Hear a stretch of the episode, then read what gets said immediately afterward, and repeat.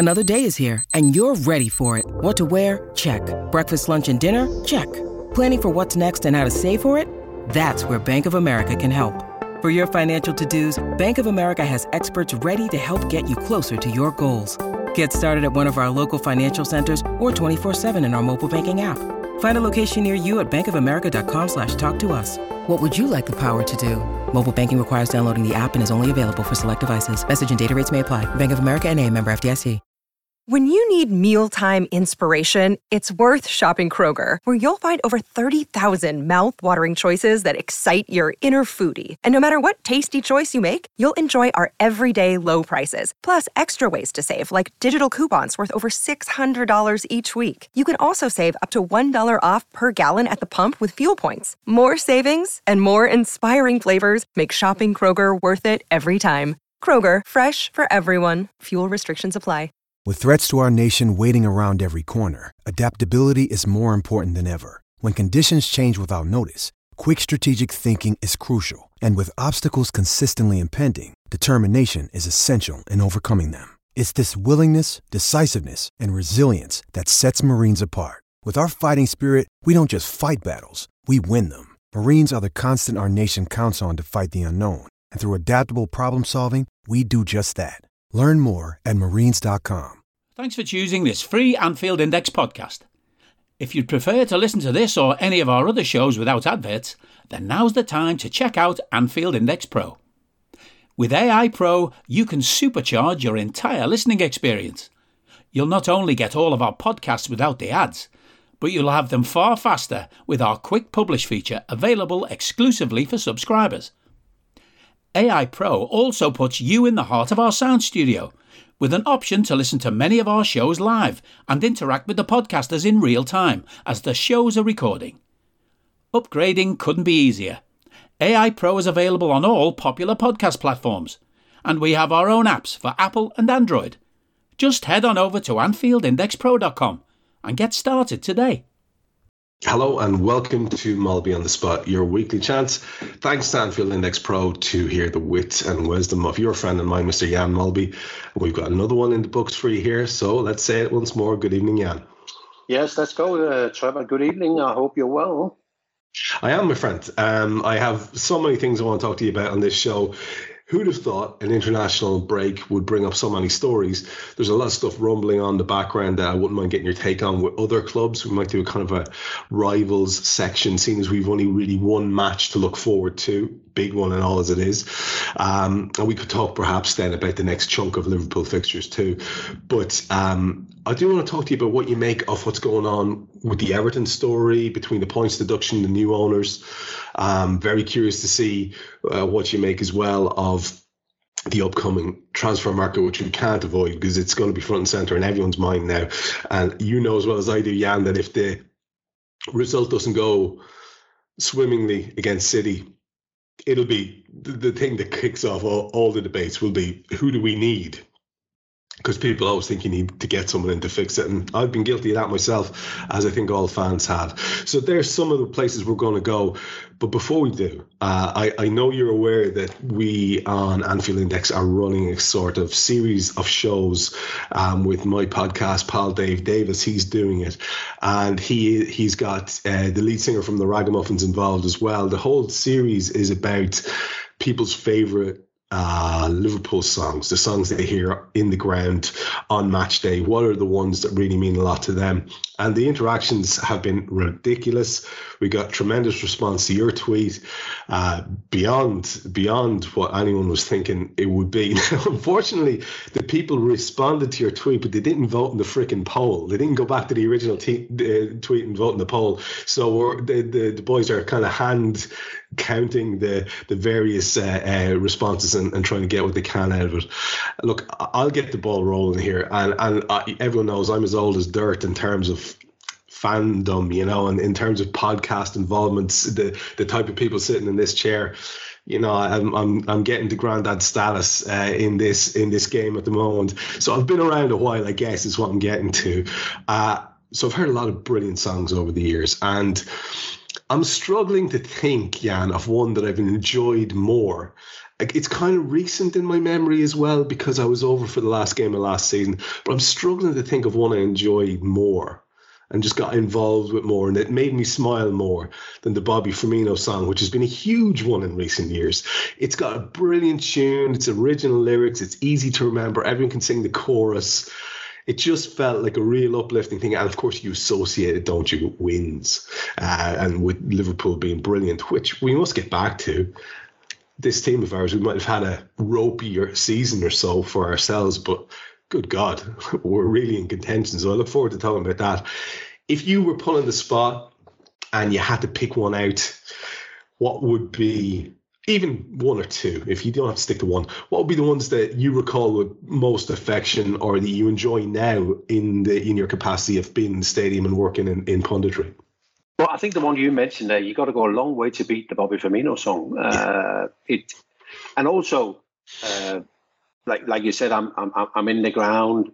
Uh, I travel quite a bit with Liverpool fans and whatever, isn't it? And it's that is the one song that everybody feels joyous about, isn't it? You know, when the, the moment that everybody, you know, even you could be on a train with Liverpool fans and, they, you know, some of them sing songs all the way home or all the way there, isn't it? But the Bobby Firmino song, everybody joins in. You know, they do. Every, yeah, everybody just feels that. I mean, I I, I have a, a, a big charity uh, Christmas lunch, and we almost, for whatever reason, sing it every year. It's just, you know, you just go. You're doing an auction, and the auction is you be able to kick off the backside, and you go, go on, let's get the Bob Firmino song going, and then everybody's just left, and the next thing somebody pays you two grand, we pay you a thousand pound for it. So it's just so it's always worked well, isn't it? Uh, but I think the first the first Liverpool song uh, I was introduced to was Scouser Tommy. Yeah. Uh, and I was I was I was fascinated about Scouser Tommy because well obviously because he was it was a little bit of a challenge at the time to, to learn a song in English. So I understood all the words. You know, I was listening to what the song was about, and I was fascinated about a song like that and it was in the 80s, you know, it, was the sort of go-to song uh, in the 80s. Uh, uh, so, so I've always had a, I've always had an affiliation with Scouser Tommy. Uh, maybe because I'm foreign and the Scouser Tommy thing, and the way that I was taught by Sammy Lee. You know what I mean? Sammy goes, "You got to learn the songs, son." You know what I mean? So we did the songs together, and uh, I was always fascinated by that. And I've always known a lot about the World War because of that song uh, the war, you know, the the, the, war with, with the cop and, and everything else, isn't it? So, yeah, it's, that's, that is another thing, isn't it? That brings uh, a smile, but also a certain amount of what we're about, really, isn't it? Uh, mm-hmm. You know, as a football club, isn't it? You know, because yes, the football is important, isn't it? But in that song, we kind of we got we got we, we got through a lot of subjects, isn't that, that that really matters to to, to the people that watch our football team play. So I think I, that's an excellent song. It's a great chat. It's actually a great chat. And yeah, Jim Boardman's interviewed you when I've been away before, so you, will know Jim. Jim and Jay have a show on the channel called Scouser Tommies, and it's not a coincidence that they picked that one. It's very much the local favorite, I think, as well. So yeah, it's a great chat. Well, look, if you are interested in that, you can have a listen to what we're doing with the channel, uh, folks. And um, you know, if there's any more polls or anything like that, do get involved. Um, I just wanted to get the main take from the main man before we went any further. Like I said, Jan, there's a million things we can talk about. Um, we'll start with the fact that the international break is now winding down and that we have. Um, it seems most people returning comparatively intact. That in and of itself is a pretty good thing, and um, it's been different in the past. Uh, the reason I say that that's an important thing is because we're going to need everyone for this challenge that we're facing. Um, in terms of just the international matches themselves, was there anything that you took note of? I, for one, found it hard to look away from the fact that Darwin Nunez was doing a lot of Darwin Nunez things, and that's encouraging. Uh, anything else you noted um, from the bits and pieces you saw of the international football? Uh, you know, I think our, our, our Hungarian superstar, uh, Dominik Szoboszlai, scored a marvellous goal. Uh, you know, I was just sitting there obviously read that he scored, uh, and you're just sitting there waiting for the goal. And you think, oh wait, okay, it was worth waiting for, you know, mm uh, because mm the, the, first was was a really nice goal, isn't it? Uh, beyond that, Are you that person who has everything? The coolest merch and those must have fan threads? Well, over at our Anfield Index shop, we've gone that extra mile when it comes to pimping up your Liverpool collection. From our popular range of bespoke design t shirts, sweaters, hoodies, and hats, to our signature edition mugs, prints, and coasters, all provided with fast worldwide shipping. We have something for every red. We also stock official LFC merchandise and are licensed with the Premier League and UEFA to sell official iron on shirt badges and sleeve patches. As a listener to this podcast, you can get 10% off everything with coupon code AIPRO10. Just head over to AnfieldIndex.shop or find us on Etsy by searching for Anfield Index. Denmark topping their group and qualifying for for the Euros, Trevor, and then getting beat 2 by Northern Ireland. Um, and the Republic of Ireland, I don't know what to say, Trevor. Uh, don't don't bother. Don't bother. But, but the light at the end of the tunnel, I think, isn't it? Because there's every chance you're now going to change managers. Uh, I'm, I'm not necessarily a big fan of, of changing the manager, but I don't think the boy has done particularly well, has he? Uh, so I think the time has come, isn't it? I was I was in Dublin the, the other weekend and talking to a lot of them, and very unusual. As much as, as they all love their Manchester United and them Liverpool and whatever, there's always been an enormous support for the national team, hasn't it? Yeah. And uh, it's sad to see he's no longer there, Trevor. Is you know they they need to kick up the backside. They need a they need a Jack Charlton to walk back through those doors, isn't it? You know, and and then get something going again. A hundred percent. It is demoralising because you know uh, no prouder Irishman than the lad facing me in the camera here, and it, it, it's it's taken quite something for me to step away. I mean, I can't explain this to to to people except to say, here's how it works. Uh, I live next door to my parents, as you know. Uh, we built next door, and so you know I'm I'm in there a lot for various reasons. Again, as you know, uh, various reasons to do with how they're getting on and stuff.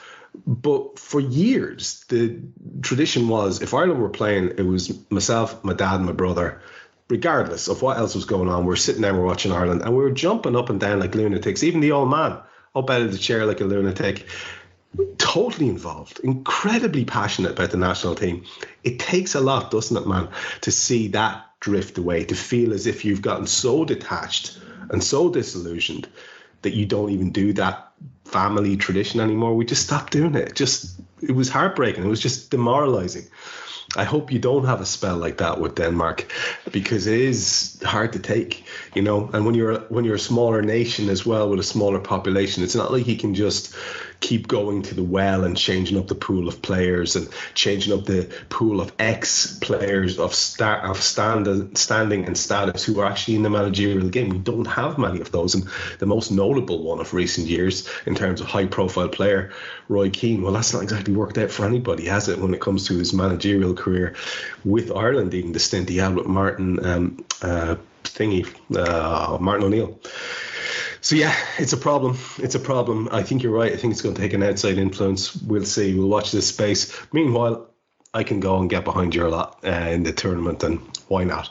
Uh, I want to ask you about again in terms of the couple of weeks that we've had off. There's been a lot of stories breaking. We might as well get through some of these here.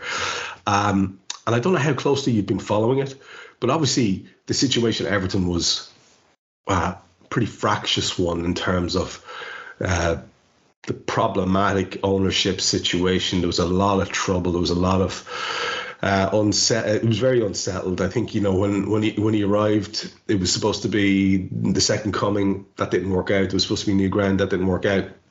But now we hear rumors of this seven seven seven group, and we hear rumors of. I think they're more than rumors. Yeah, I think it's looking likely to happen but Everton have had that points deduction. It's remarkable to see them lose that many points and be in a position after this next next round of fixtures where I think they could go up out of the bottom three if, if things go their way. So I don't think it's going to impact their season in terms of relegating them. I, I, I, honestly don't. I think if anything, it might have a galvanizing effect. But I'd like to get your take on the points deduction, the reasons behind it, whether you're happy with that we might talk then about a few other things in relation to Newcastle and other uh, bits and bobs. But just for now, just on Everton, the points deduction, the new ownership? Would you be optimistic for them? The new ground, all those chats. What are you hearing in, in the city? Well, you know, obviously it's, it's, it's very raw for people, isn't it? You know, so so a lot of people I think are generally shocked uh, because this this this is like a world first, isn't it?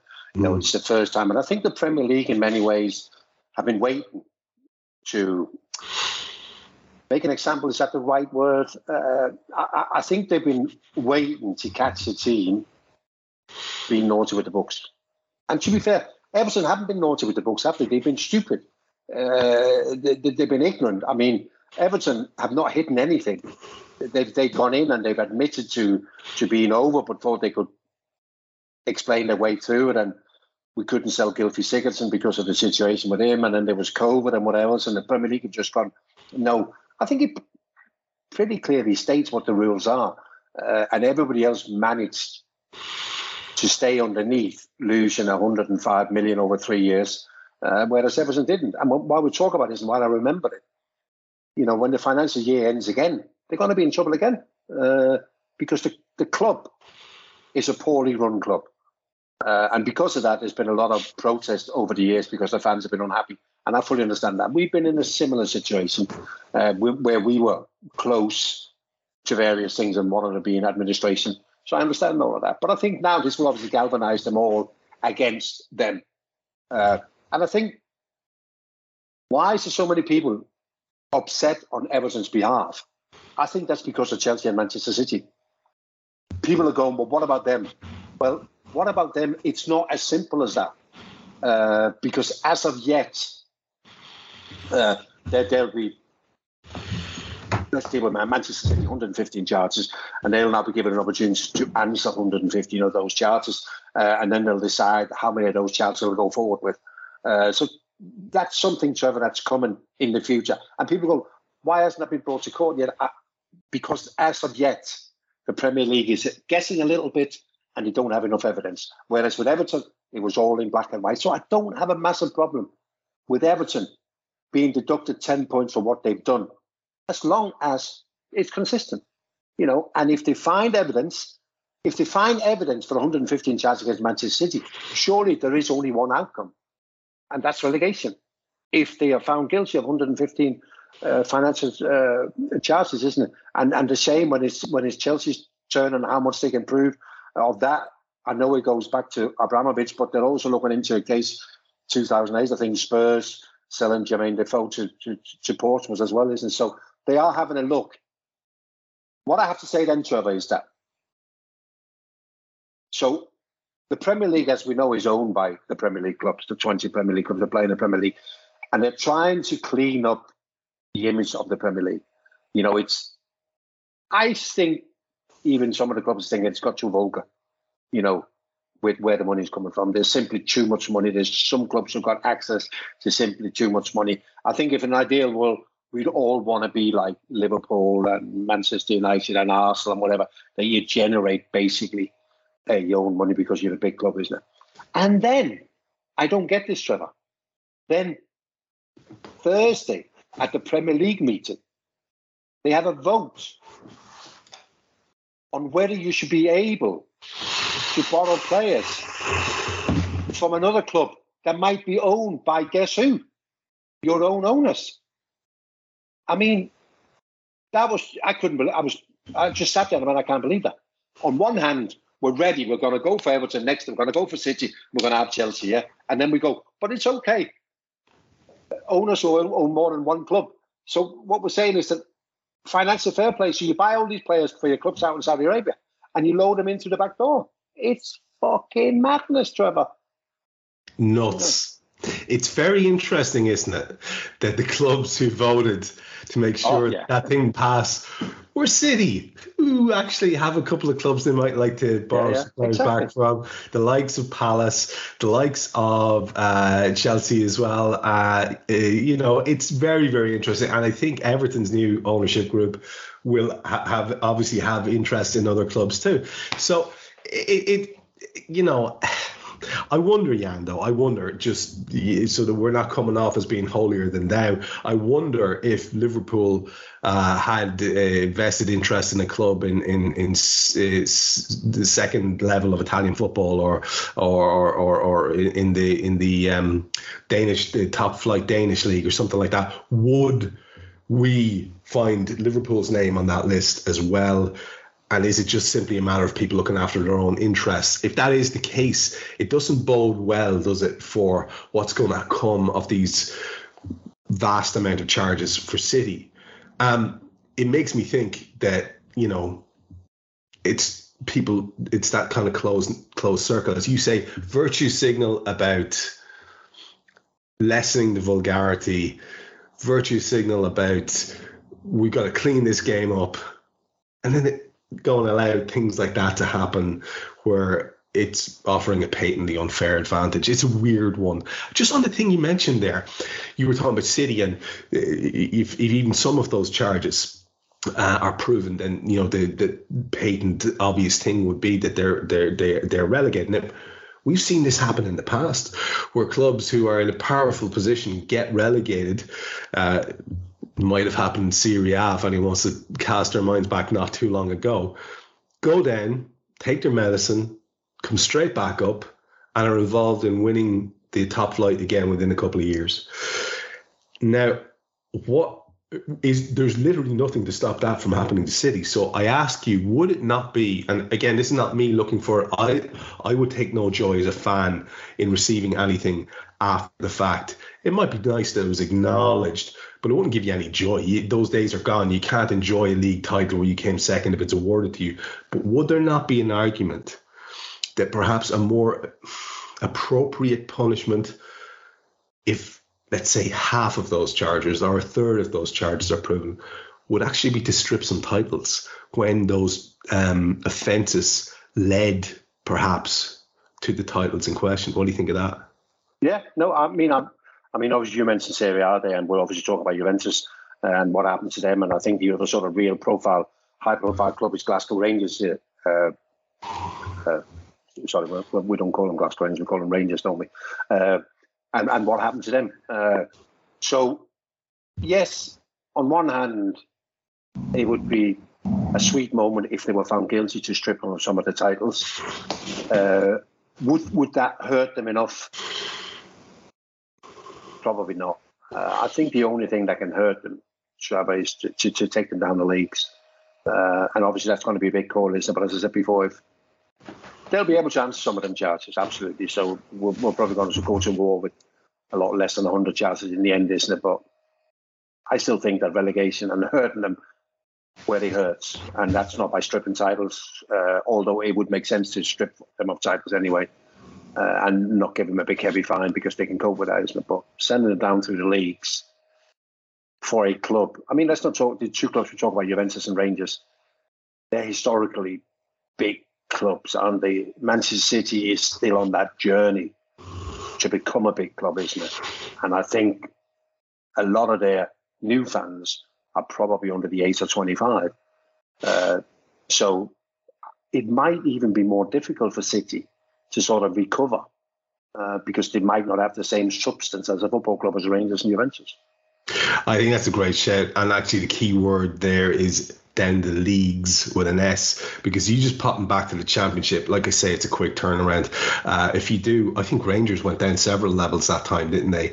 Uh, and it, it, it necessitated a lot of discomfort, which I guess is what you're trying to impose, right? Yeah, so, I mean, Rangers Rangers went to the to, to League Two of Scottish football.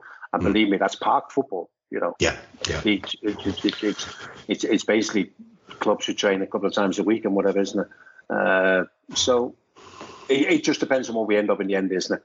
The only thing I can probably safely say, Trevor, is that it's going to be a while before we get there.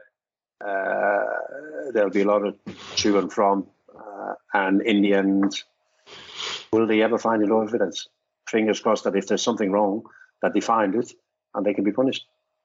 Yeah, absolutely. One to watch this space. Um, the pessimist realist in me just says money always wins, so I wouldn't be too hopeful. But it'll be interesting to watch nonetheless. We also have new ownership um, rumours at Manchester United.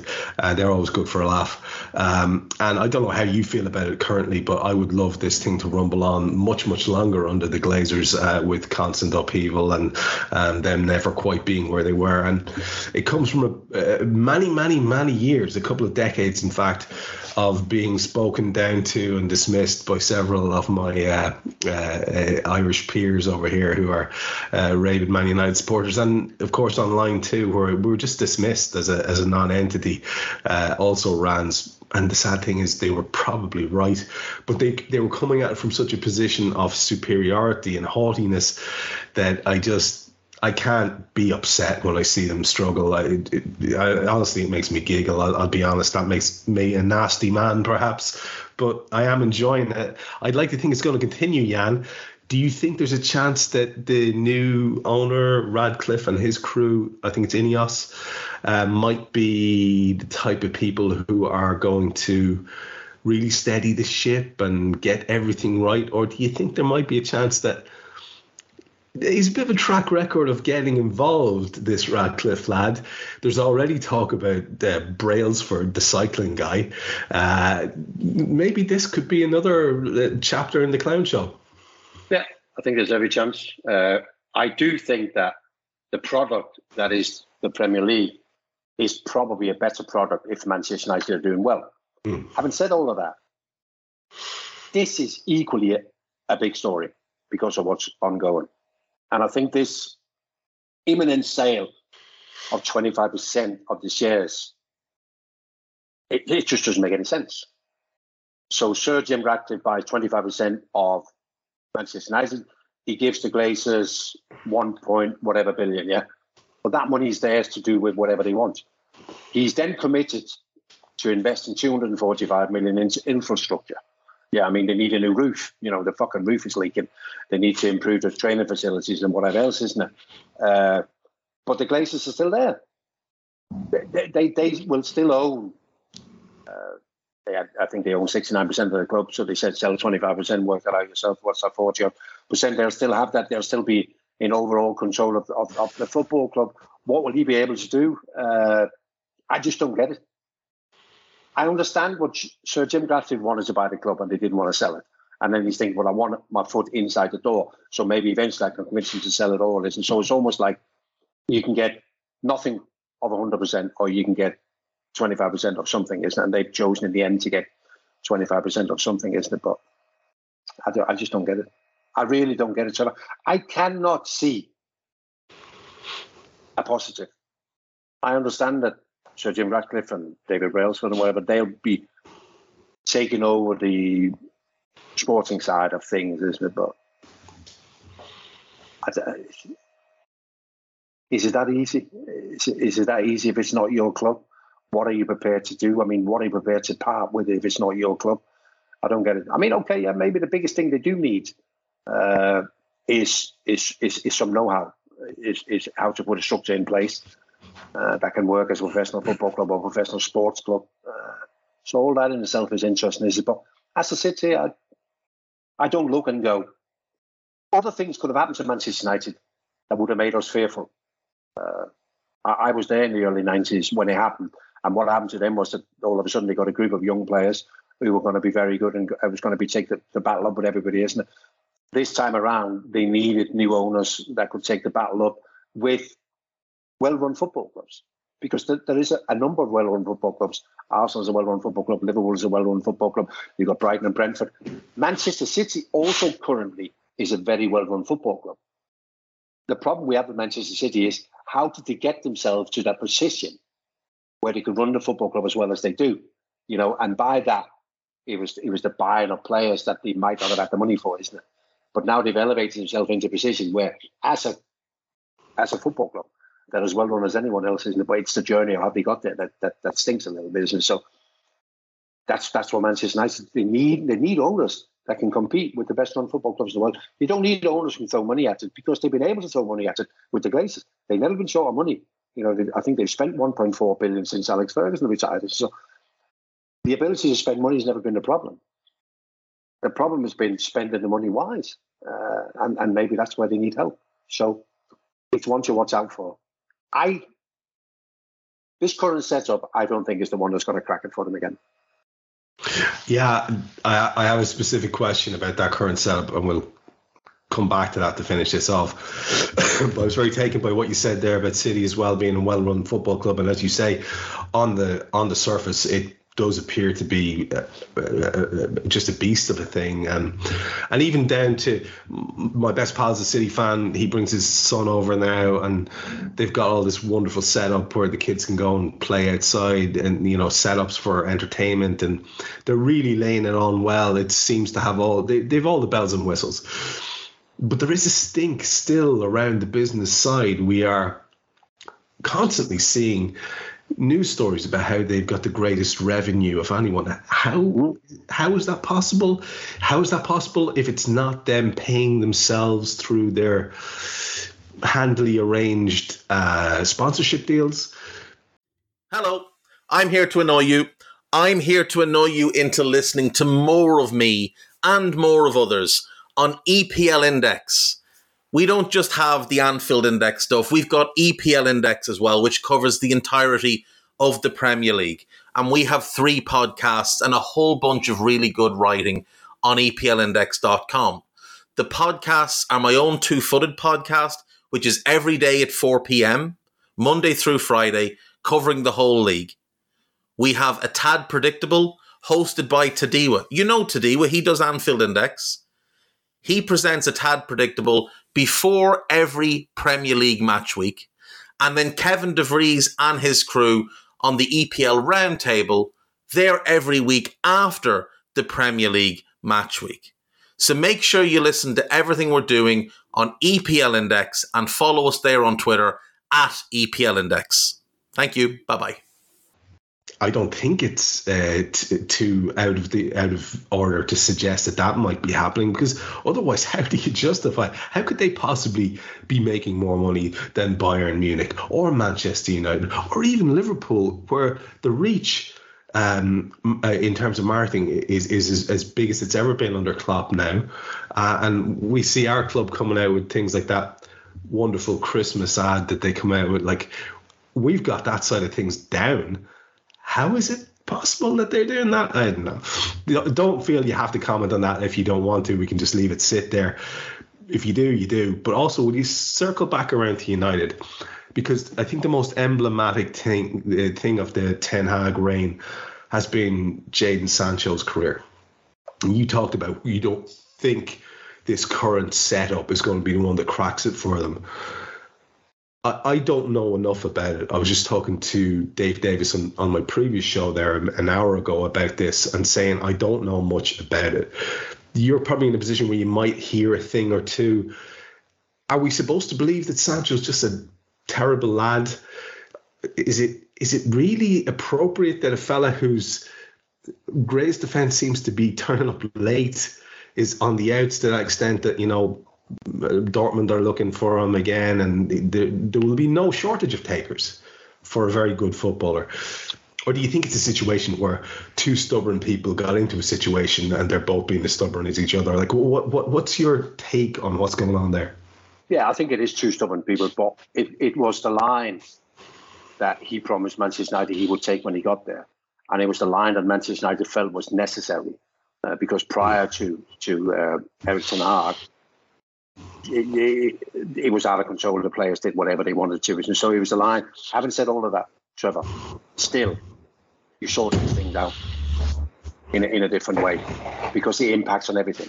It impacts on match days, it impacts on the training ground, it impacts on the young players, it impacts on everybody. So you sort it out in a different way.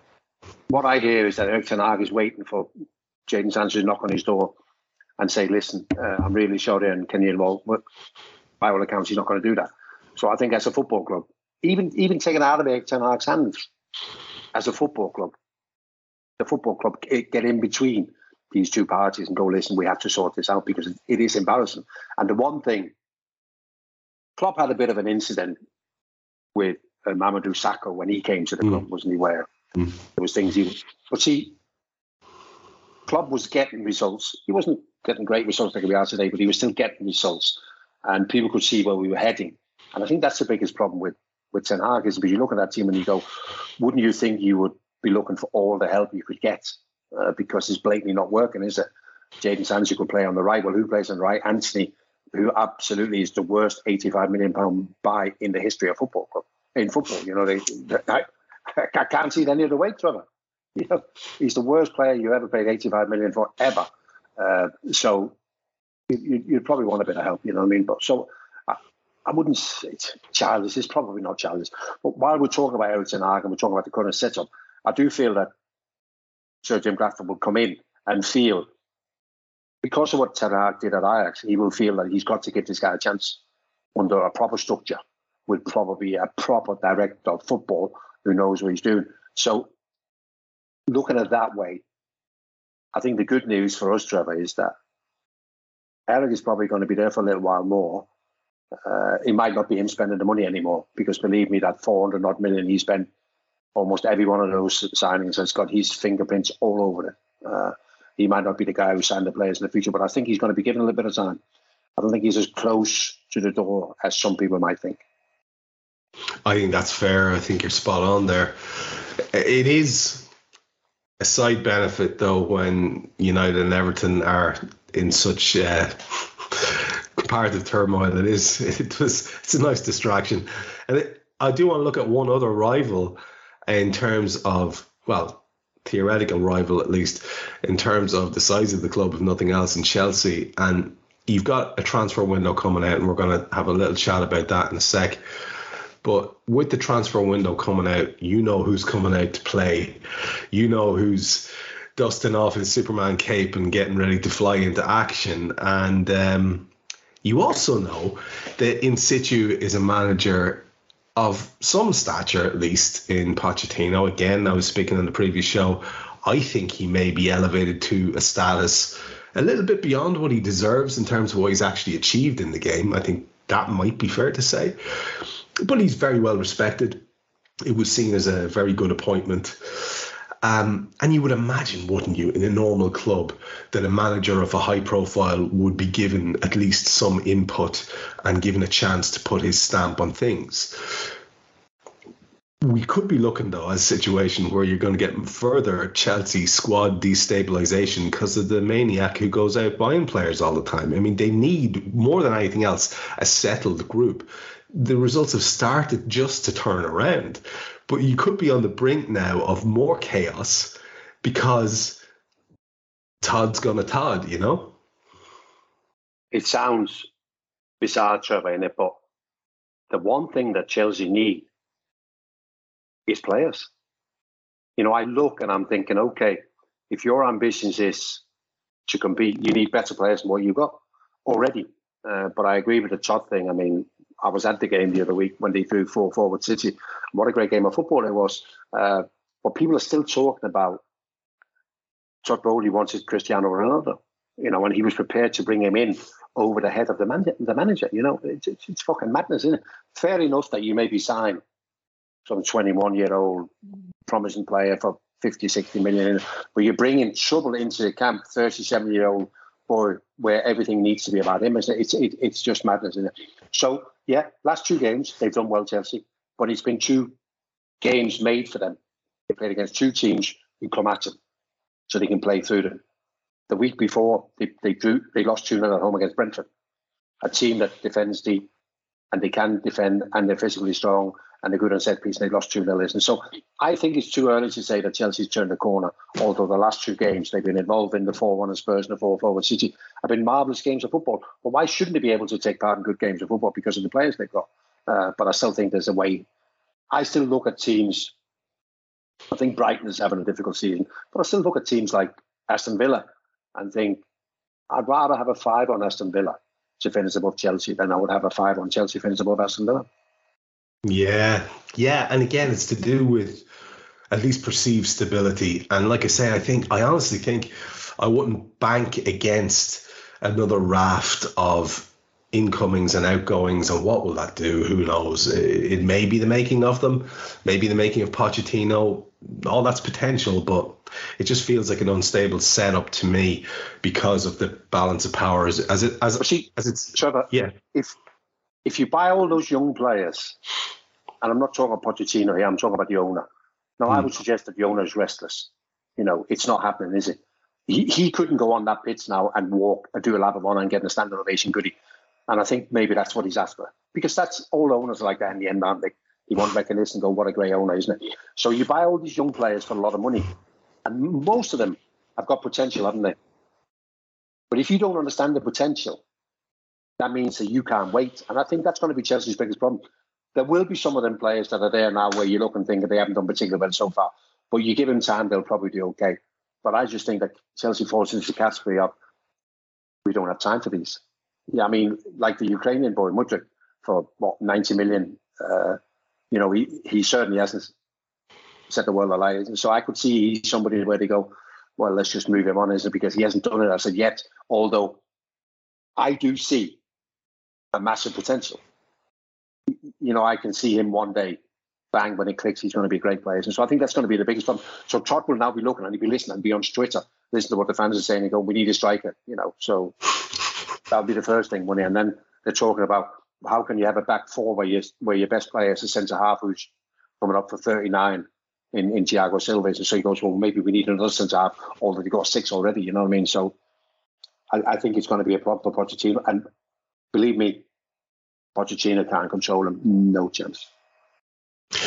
If we're talking about comparative or potential instability at Chelsea, at United, at Everton, we are looking in the immediate future. We're only weeks away from it now. What is it, 22nd of November? We're only weeks away, five, six weeks away from another potential disrupt, disruptor um, event with Saudi money coming into the league and you start looking around don't you and you see who's disgruntled who's not getting first team appearances who's not doing great um, when they were expected to be top banana who could be persuaded away with a, a, a couple of um, words in the year mentioning uh, big numbers.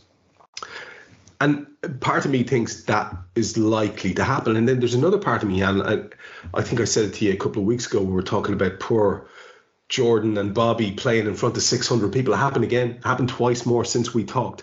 Um, a, a lower again, it was 700 last time we spoke, 602 or three last the the time that Firmino and his team played against Henderson and his team. By they're by no means the big, the only big stars in those teams.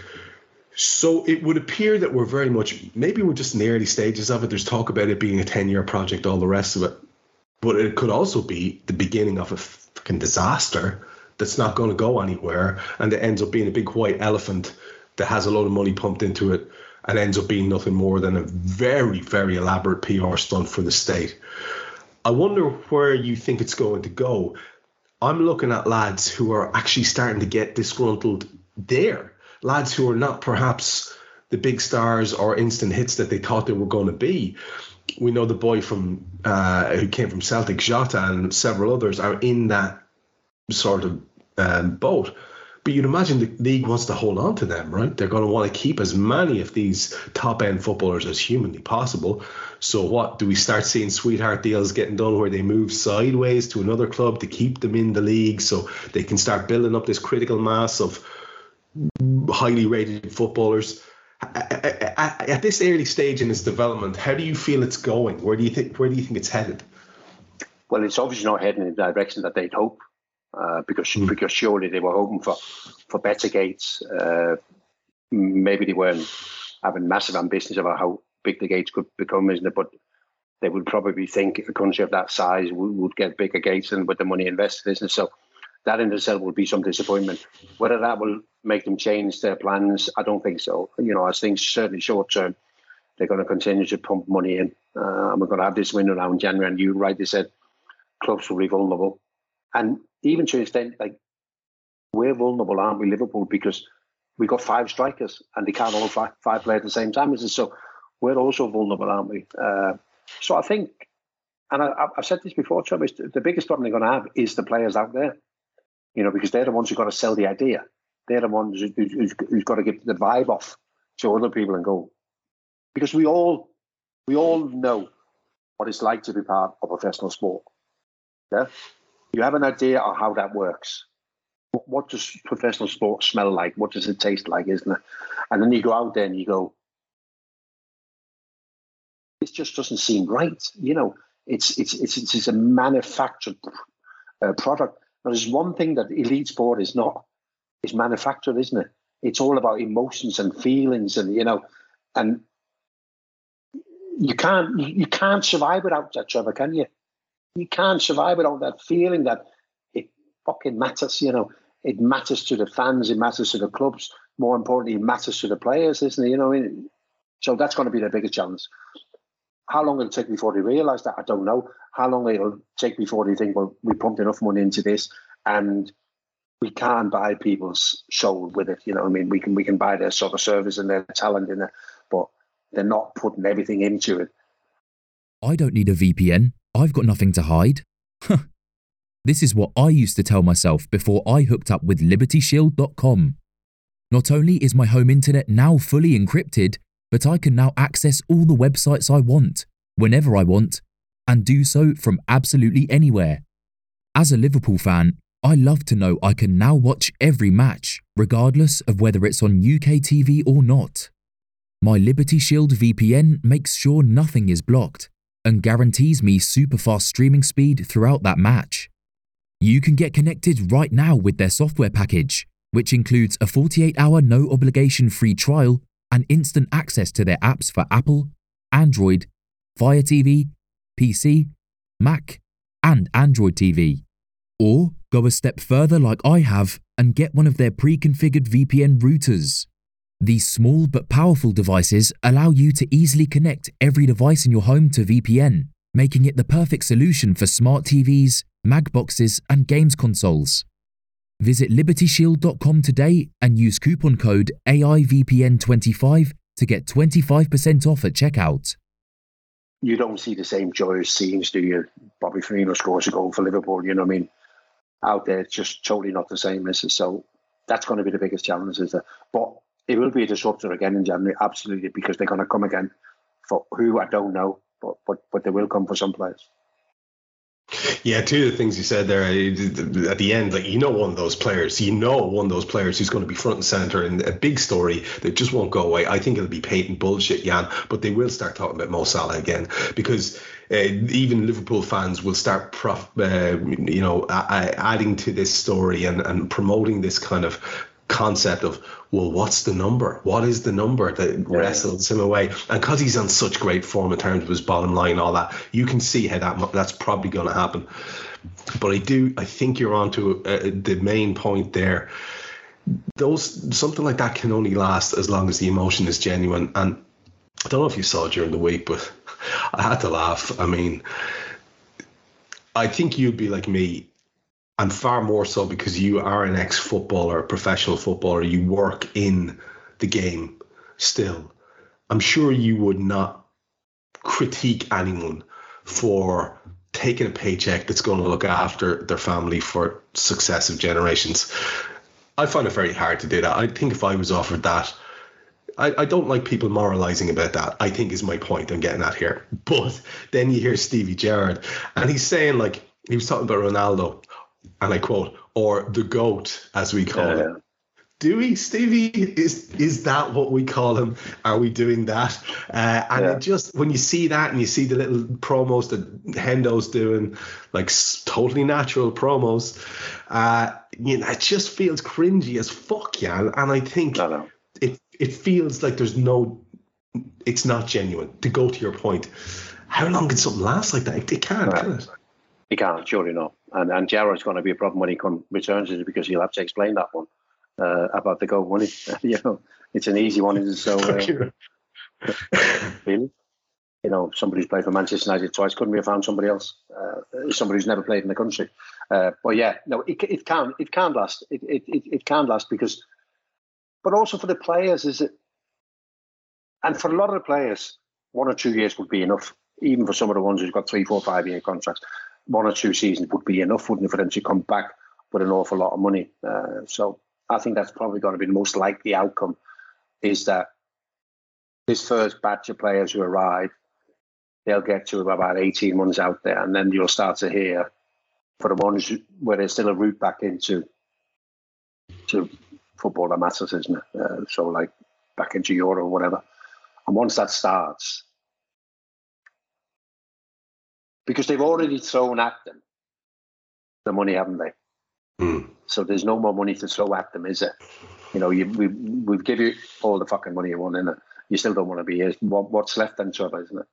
Then there's mm. nothing left, is it? You know, and that's probably when it starts to fall apart.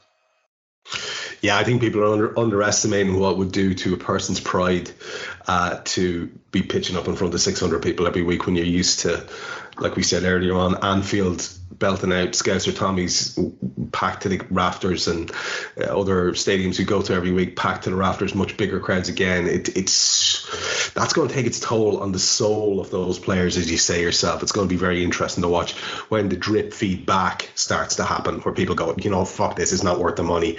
Um, it's time to opt out. So yeah, look, it's it's it's another one that we can watch with interest, and I'm just aware we're getting to the top of the hour, and I want to get a little bit of city chat from you.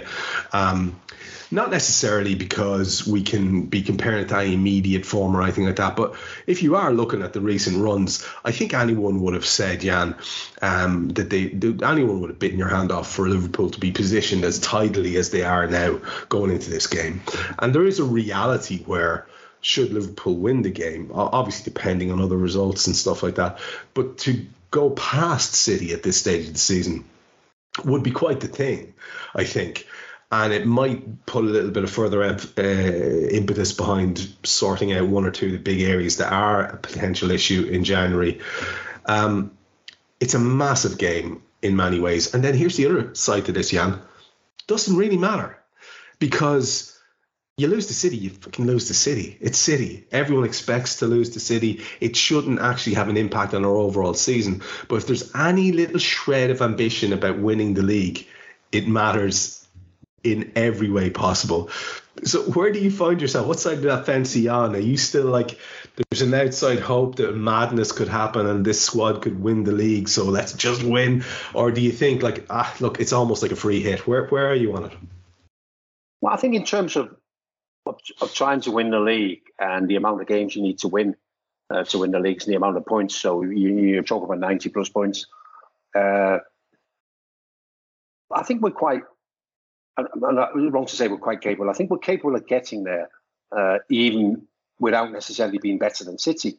Uh, by, by, by, by winning our games it.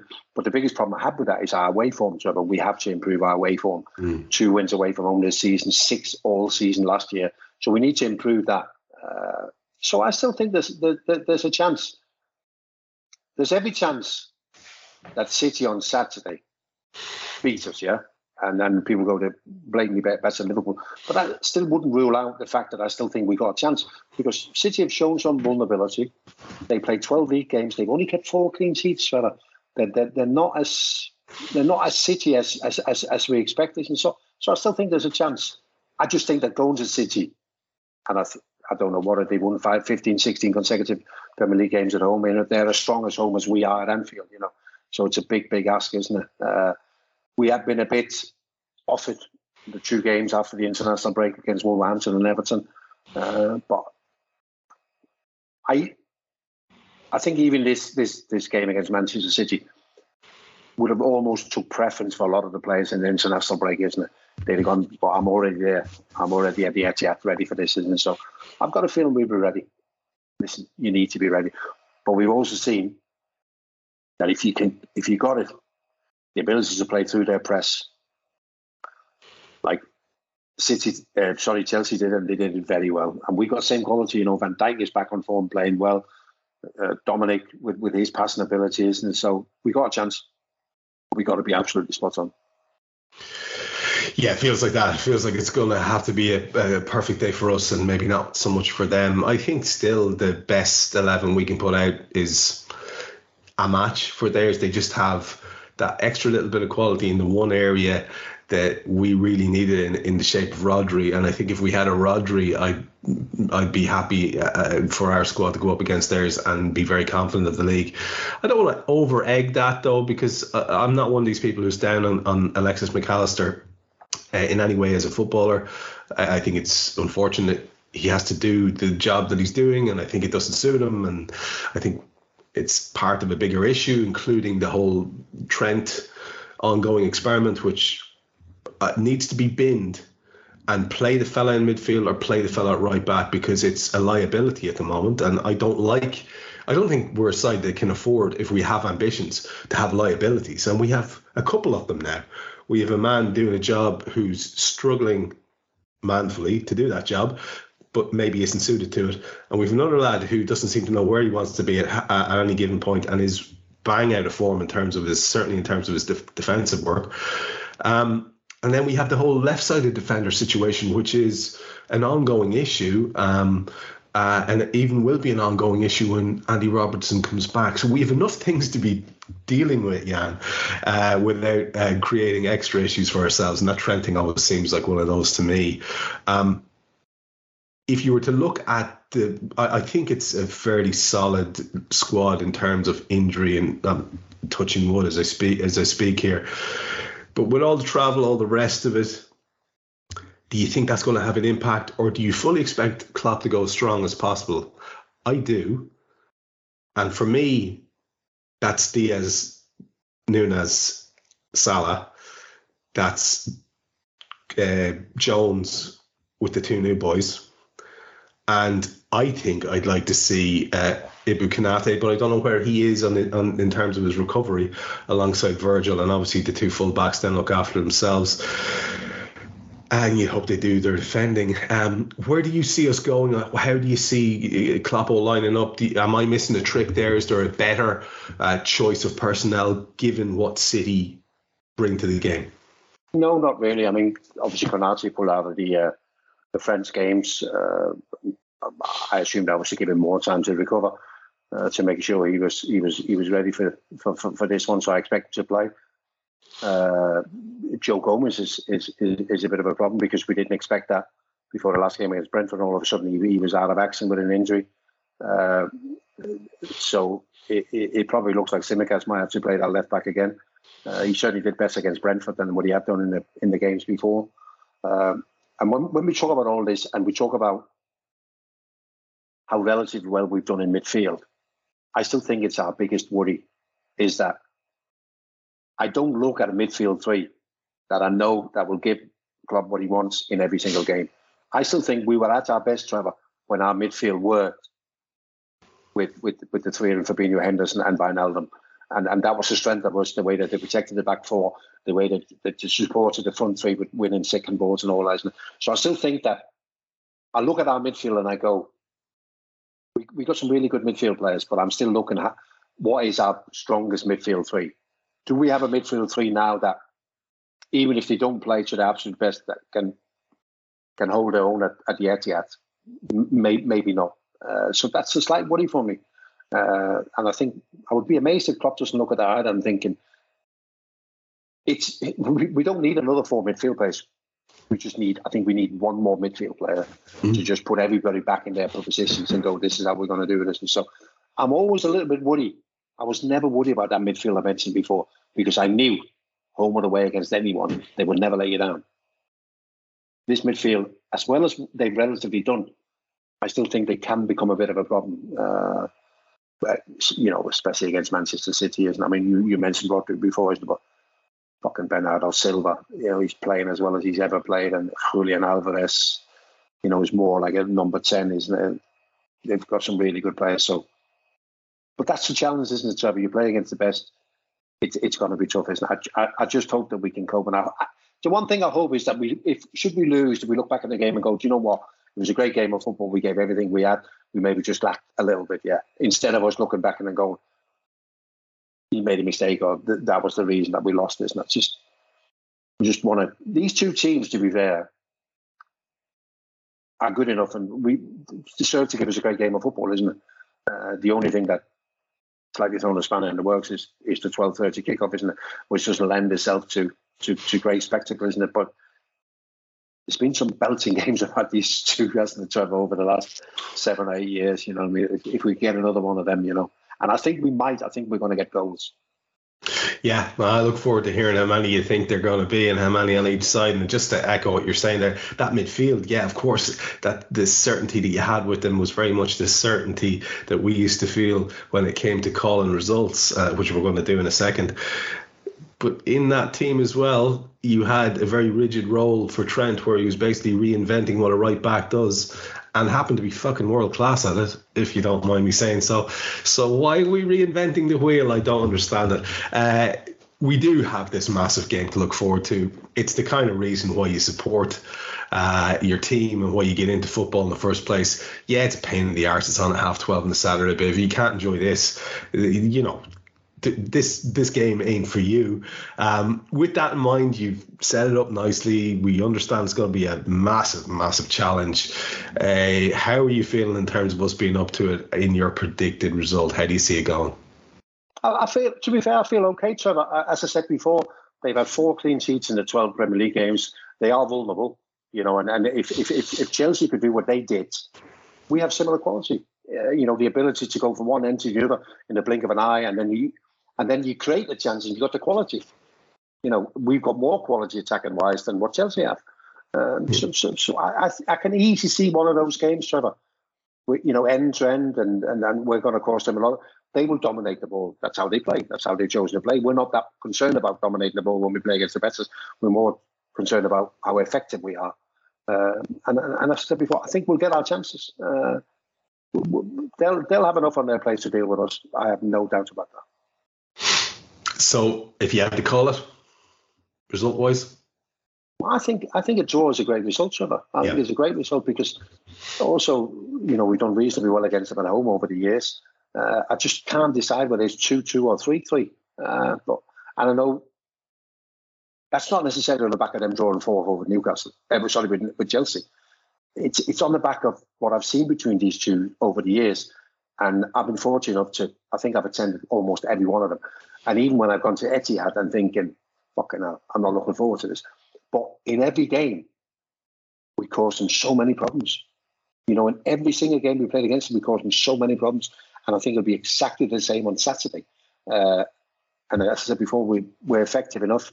They, they will not for one minute enjoy playing against half front three, that's for sure. We, you know, we've got certainly two of the front three who love running in behind, stretching the pitch, they're physically strong. And then you've got Mo Salah, who might not be playing as, as well as he's ever played, but fucking everything he touches is either an assist or a goal, isn't it?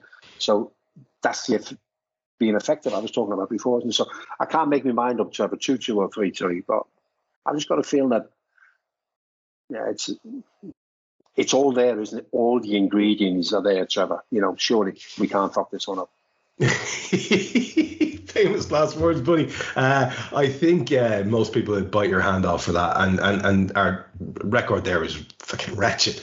Uh, it's years since we won there, and uh, I think those kind of stats are there to be uh, demolished, and those kind of runs are there to be ended. And that's what Klopp has brought to Liverpool um, since he came. All those old horrible stats went out the window one by one by one. And maybe the last one we need to fix is our results at the Etihad. I think we'd all take a high scoring draw. I still hold out some sort of weird hope for a win. I don't know where I'm getting it from, but I just I have a premonition of a Darwin madness. Let's see what happens. Um, we have been all over the houses there, lots and lots to talk about lots and lots talked about, and we really appreciate you for that. So thanks again, Jan. No problem, Trevor. I mean, I, know we've lost 4 1 there last year, and we lost 4 0 at the other game, we lost 5 0, whatever. But I still think in every game we've been there, we, we've had opportunities, and it'll be the same on, on, on, on Sunday. So, yeah, it's great to be back, Trevor. Let's, let, let, us go. I mean, I know we've still got two European games uh, to go before the group stage of that completes in it, but this is a really important time in the Premier League, isn't it? You know, going all the way now to early March probably before we'll be in European action again. That really matters, isn't So full focus on the Premier League. They get some points on the board. We'll be here with you for that, listeners, myself and Jan, through all of those games. We'll be back next week to talk about how City went. And look forward to the next game or two that's coming up. So do stick with us. And as ever, thanks for your attention. We'll see you soon. We hope you enjoyed listening to this Anfield Index show. Please be sure to subscribe to our channel so future podcasts find their way to your device automatically. There's nothing quite like fan engagement, and we'd love to know what you think of anything discussed on this show.